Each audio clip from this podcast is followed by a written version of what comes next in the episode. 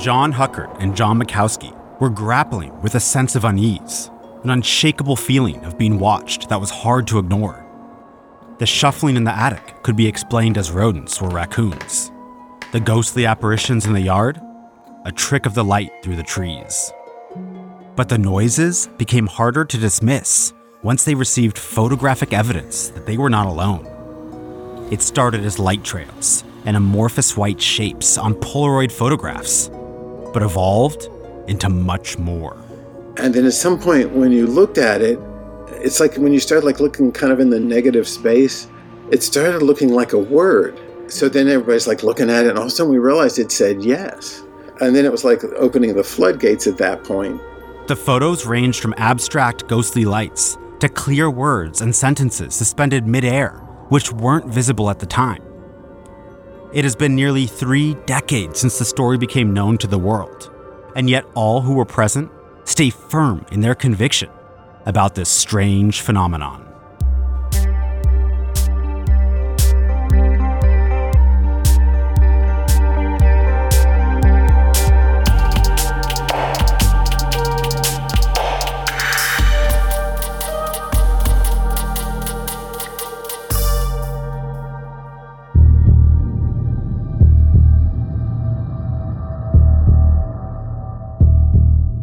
Situated in the quiet Los Angeles neighborhood of Mount Washington, John Matkowski, screenwriter, cinematographer, and manager of fine art gallery Darkroom, first moved into an unassuming home in 1985. The house was built 60 years earlier and had witnessed the ebb and flow of life for decades prior. It sat atop a hill, shrouded by foliage, shading the house and walkways, setting the stage that an unseen force could lurk just around the corner. John Huckert described the property. It's off the, ma- the main road. It's like you have to walk a path up to the house, so you can't actually really see it from the road. It's kind of creepy if it's night because it's a very thin, narrow path. And as you get up to the house, it's just sort of a, a cabin, more of a cabin than a house. And it's dark I don't know. It's it's comfortable once you get to know it. John Matkowski first started renting the home with one roommate. Early upon moving in, Matkowski's first roommate reported hearing odd noises, such as footsteps on the roof at night. Matkowski tried his best to ignore the feeling that there was a presence in the house, not wanting to give credibility to the idea that his house could be haunted. But it was as if the house itself was awakening. Its dormant energy stirred by the newest inhabitants. The unsettling atmosphere led Matkowski's roommate to leave, creating an opportunity for John Huckert, a fellow filmmaker and friend, to move in. Huckert recounted his first time meeting Matkowski. I first met John uh, back in 1986. I was living in an apartment in Hollywood. My next door neighbor said, I have a friend named John, and he also makes movies. And he was over one night, so um, we talked. I showed him one of my films, and he absolutely hated it. I saw one of his films, and I thought it, you know, was uh, overhyped and underproduced. but we just got along really well. And then uh, in 1989, 90, 1990, I believe, I was really poor and I lost my apartment. So I was going to be living out of my car. And he said, I got a room here. Come stay here. And then I never left. It's been 33 years. Unaware of the journey that lay ahead, the two friends would soon find themselves entangled in a web of supernatural occurrences that would challenge everything they knew about the physical world. When I first came over, right away I felt like like a heaviness. I'm not sure how to describe it, but there's like a heaviness in the air. And I said, Is this house haunted? He goes, No, no. But, and then he starts telling me these stories of different people who've been over there, even his mom or his brother, and different experiences they've had hearing people walking on the ceiling or on the roof or whatever. You know, I tend to think, Oh, that's probably raccoons, or you tend to come up with logical explanations but there was a really weird sense of something there. I would see uh, a number of people that I thought were real. And um, there's a woman in a very old dress, and I would see her walking out by the down by the street, and then I'd see her walking across the porch. And the first few times, I'm thinking, why aren't the dogs barking? Usually, you know, the dogs are early warning signs. The dogs aren't responding at all. And when you see them, literally out the window, you see them going along. And then you go, you run out to, can I help you or whatever, and there's no one there.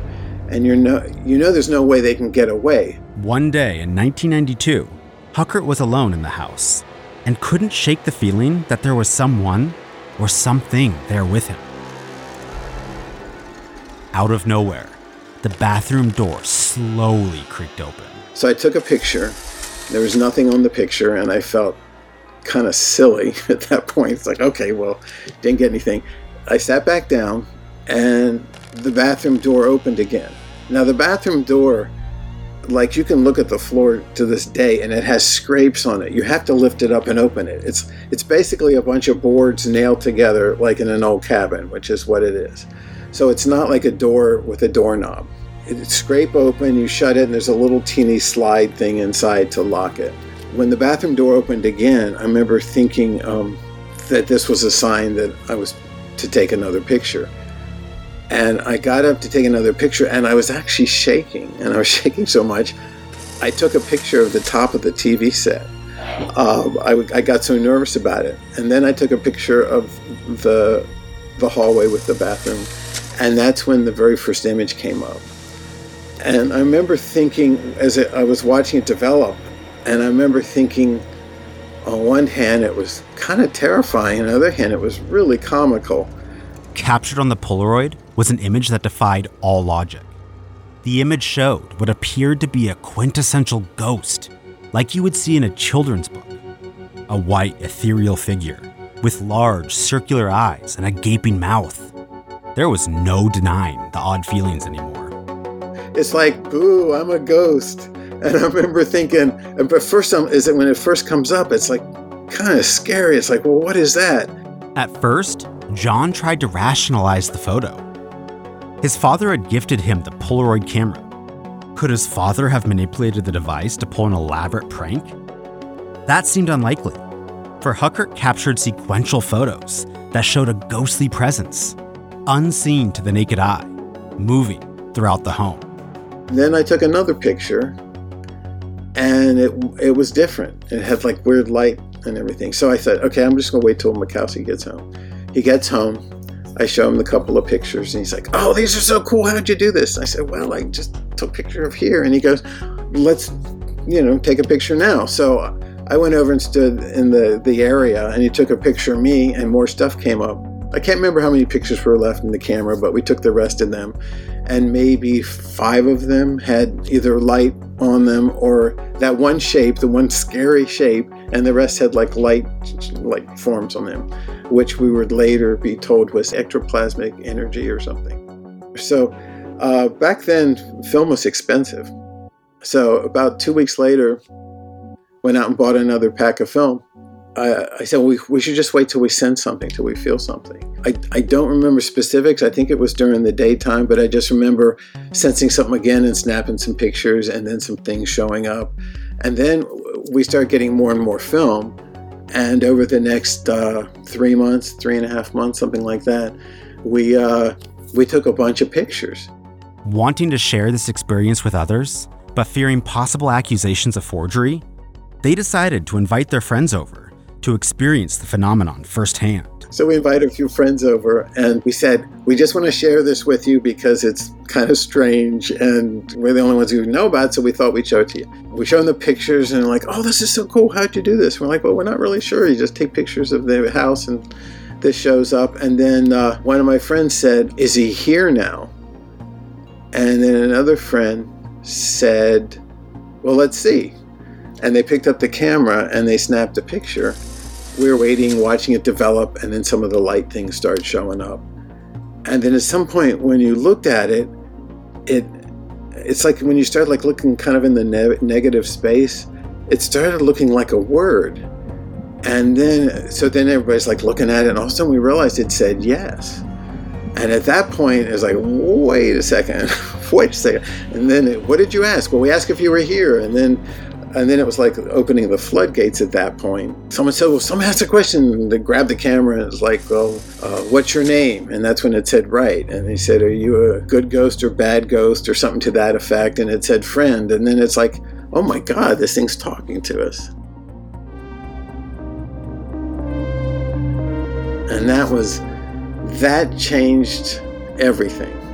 Because it's one thing to think of ghosts is an imprint on the landscape, it's another to think of them as communicating with you. Now they had a name for the spirit Wright, which was etched in the photographs in the now familiar eerie handwriting. Over time, Wright honed its communication skills, each Polaroid photograph revealing more refined handwriting. Some messages appeared in Latin, such as the words inter alia corpus delicti, which appeared in response to the question, Did you die in this house? The English translation is, among other things, a murder victim. Another photograph that left a strong impact on the men bore the English words, Invoke Muse. The Muses in Greek mythology are nine goddesses who embody the arts and inspire the creation process with their graces. They have been a symbol of knowledge, creativity, and artistic inspiration throughout history. At that time, both men were struggling with writer's block, feeling a stagnation in their creative pursuits. They interpreted this ethereal message as a direct call to action, an encouraging nudge from the supernatural realm to rekindle their creative energies.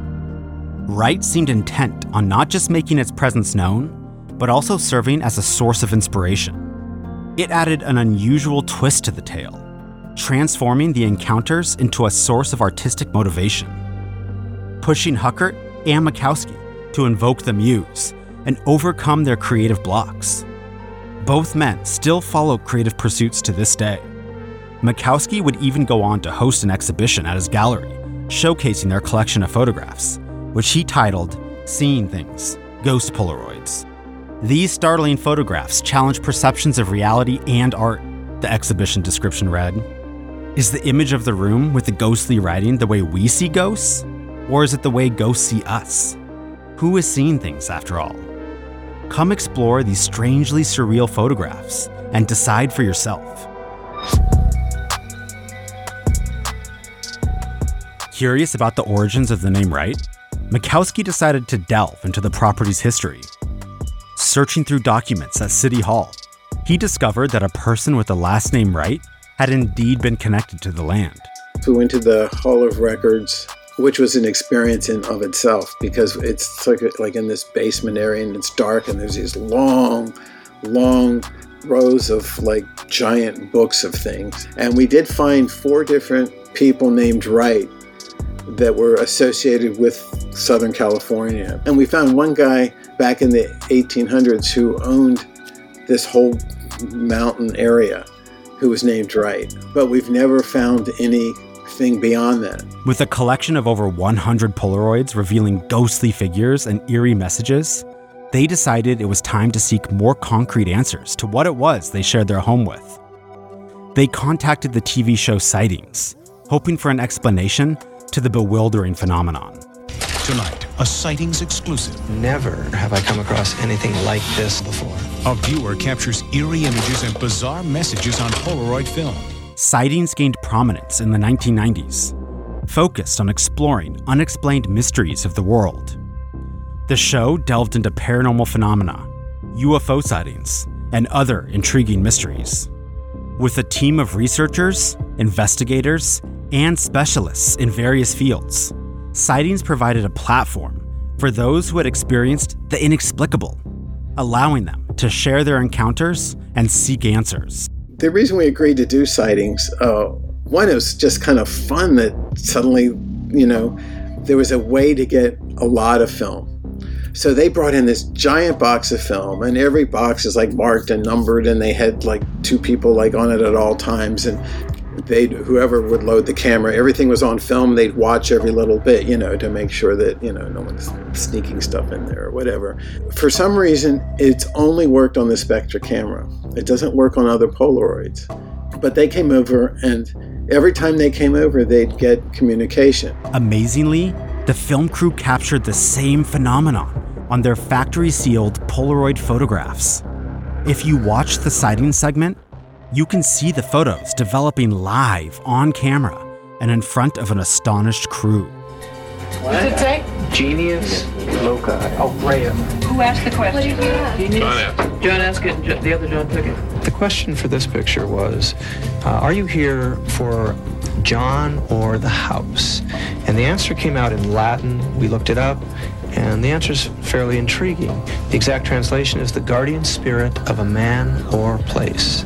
The photos were even analyzed by Polaroid representative Howard Wurtzel, who had no explanation for how the photos came to be. We have never encountered it, and we've been selling film for now 50 years um, to billions of customers, especially film that was even higher sensitivity than the uh, current color film. Uh, it could be what they're saying that it is. Uh, it's a possibility that somehow there's a, a field that they are capturing. Physically, I don't know how they could do that. The sightings team also enlisted the help of famed psychic Peter James, who would go on to become good friends with Huckert and Matkowski. The best thing about sightings is they introduced us to Peter James. The way they work with Peter, he did quite a few of their shows, and they don't tell him where he's going. They put him in a car and he shows up and they don't give him anything.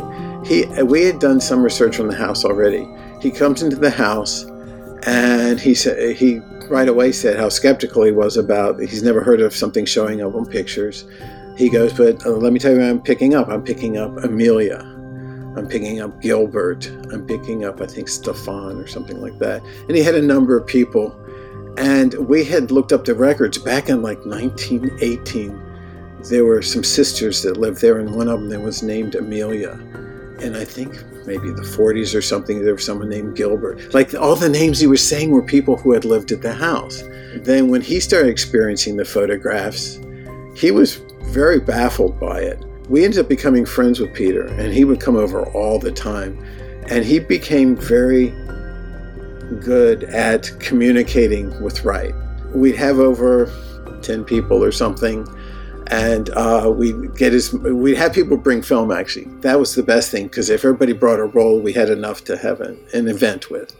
And then Peter would come over and he'd basically talk, you know, I have love and light for you. And he'd say things that would feel awkward for me to say, but he somehow, in his spiritualism, it worked for him. I could not walk around talking like that because people would think I was nuts. I would think I was nuts. Anyway, and he would start asking questions and then getting responses, and other people would ask questions and get responses, and it would almost be like, like a like a dialogue, but a slow motion dialogue. Because sometimes you ask a question, and then you get like light forms and then someone else asks a question and there'd be more light forms and then a third person asks a question and a writing would come up but would have answered the first person's question Barry Conrad, a filmmaker and author with a keen interest in the paranormal, was lucky enough to be invited to a Halloween party at John's house. I was invited to a Halloween party, and um, that was on in uh, on uh, I think October 30th, 1993. And he was there, and he invited me over. He said I could bring a he could bring a friend, and and so I was over there uh, filming Peter James. And uh, Peter James, as you know, was I think one of the premier, very talented men in the field of psychic research. During that party, Barry recorded Peter James conducting a psychic reading. In, in scouting the throughout the entire house, um, I felt something strongest at first back in the bedroom area, back here, and I feel that someone did in fact die back there. And then I came out here and felt it getting stronger, and I was drawn. I was I was especially drawn to this particular area, and when I stood here, I felt something coming up out of, from from the floor, and that felt like it was going up to the ceiling, and felt like it was going through my legs at the same time, and I felt a. Um, definite uh, temperature change of, of, about maybe 10 15 degrees cooler right here. And i feel in this particular spot if it's possible to dig beneath here because i think there's a there's a sub foundation here uh, over this house. But i think there's a there's someone is buried right about here. And i would wager all of my psychic ability this is this is the dimensional entrance right here this is the vortex right here we did have over a, a soil expert who checked the area around and he said, Well, this is a, I think he said it was limestone, or he said, This is the kind of thing that if there is a body buried under the house, it will have completely dissolved by now and absorbed into the ground. The party wore on into the night. There was a woman, she started taking Polaroid pictures of a gentleman who was dressed like a knight or something. He had a sword, he had a like a cape on or something like a medieval knight. And they they developed the picture, and uh, I had I had my camera there, and I filmed the pictures being developed, and we watched as as this image developed, and it, it was the same kind of thing. That it wasn't um, a message. I didn't see a message on any of these because there were two or three pictures she took, and they were these little. Um, I don't know what you call like particulate, wispy kind of corpuscular shaped white, misty little things. Oh, I took that one. Oh, you took that one. Just now. Just now, yeah. At an angle. At an angle. Just now, yeah. Can you tell us a little about what uh-huh. camera did you That's use? how, how I feel off. The, the Polaroid Spectra on Do an you ever angle. use any other cameras to get pictures, or is just this? I don't know whose camera it is. Someone handed me that camera and said, "Here, take my picture," and I I mean, turned it's- and aimed I mean, do other and readjusted the aim and shot. Polaroid? Yes, they did because the day that we So filmed, I assumed I was documenting his Halloween costume. He's doing the same Congratulations on your first I know. I'm honored. I'm truly honored. I've seen these photos before, but I've never been there here when they've been taken. And but but if you look in the background, you could see this face appear like it's looking over his shoulder. It was really really startling. So um, that was my one experience with being at the house, and it was exciting. As far as uh, the authenticity of the case, I am totally convinced uh, because John uh, Huckert, John Matkowski, very credible people, and the fact that other people have brought their own cameras, the fact that they brought their own cameras and other people have been getting the same kinds of images, I think supports the fact that this is a this is truly a case of, of spirit infestation of some kind. But again, they were very. It was a very credible case, and uh, I'm a hundred percent proof positive that this is an absolutely real phenomenon. There's no doubt in my mind. Wright had a profound impact on everyone who was lucky enough to experience its cryptic messages. Regrettably, the ghostly handwriting appeared exclusively on a specific type of Polaroid film, Spectra. Some claim the Spectra film holds the answers for how the pictures were created. Ben Fraternale, filmmaker and Polaroid expert who runs a popular YouTube channel focused on instant film called In an Instant, pointed out some of the unique features of the Spectra camera. The Spectra was, as a more advanced camera system, had double exposure mode inside the camera already. And it also had a lot of, because of its medical uses, a lot of close up adapters and like microscopic tools. So I think it's definitely possible that they took an exposure on every frame uh, using like a microscope adapter or a close up adapter and basically just exposed the text first um, and then just loaded the pack back in in the dark and shot them uh, just a picture and then the text would come over the frame so i feel like that's the most logical explanation for it because it's the most like practical and easy way to do it This doesn't fully explain why the film Sightings Brought produced ghostly images. And John continues to witness unexplained activity within the house to this day. Yeah, the communication's different now. Um, one thing Peter uh, informed us of, which we kind of knew, but he put it into words, is that we have sort of like a grand central station for spirits. And they come in by the bathroom and they go out sort of in this kitcheny area by the where the fireplace is. And they just and they move across the house all the time.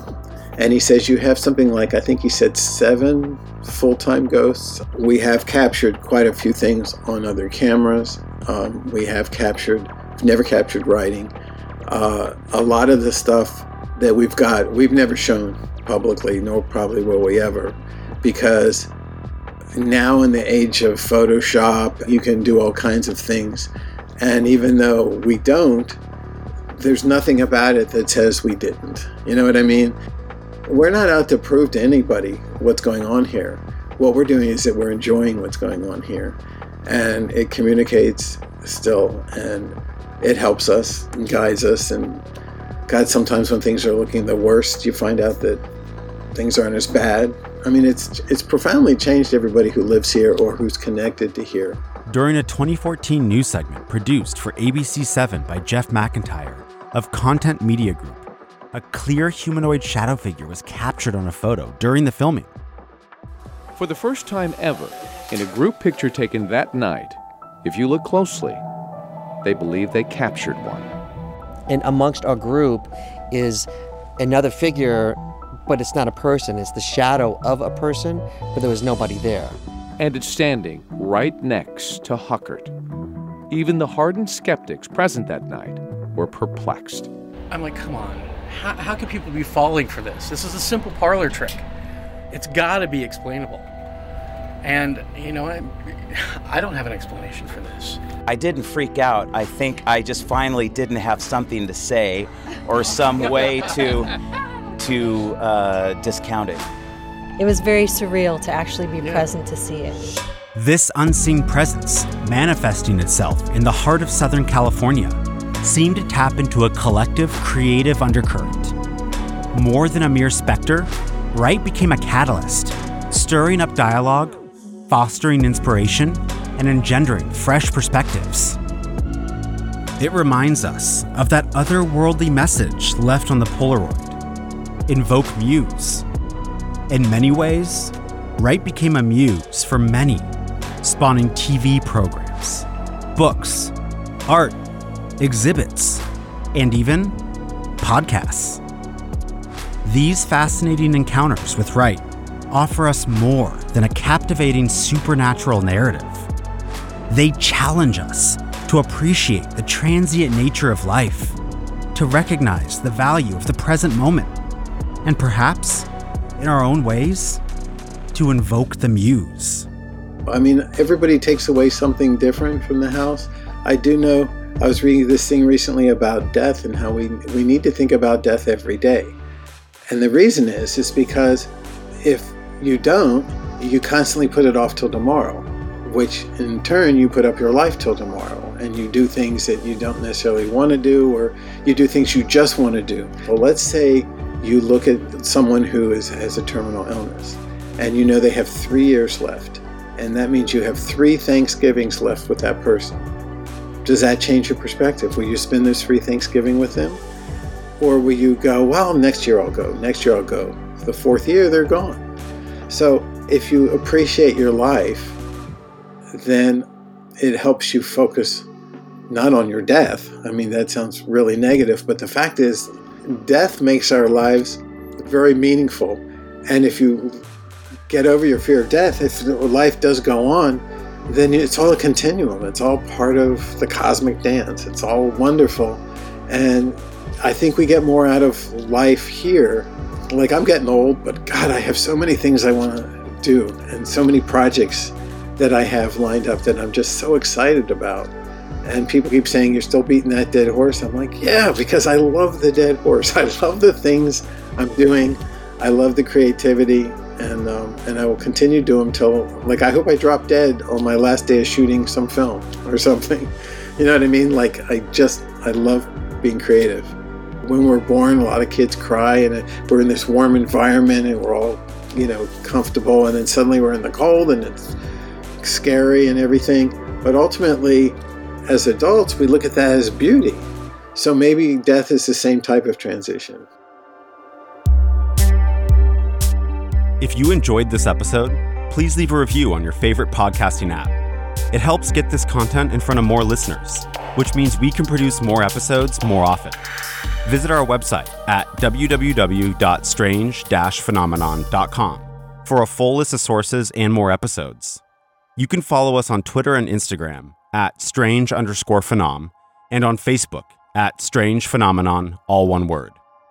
Strange Phenomenon is hosted by Ray Tarara. It's written and produced by RJ Blake and Ray Tarara. Theme music by Terra Monk.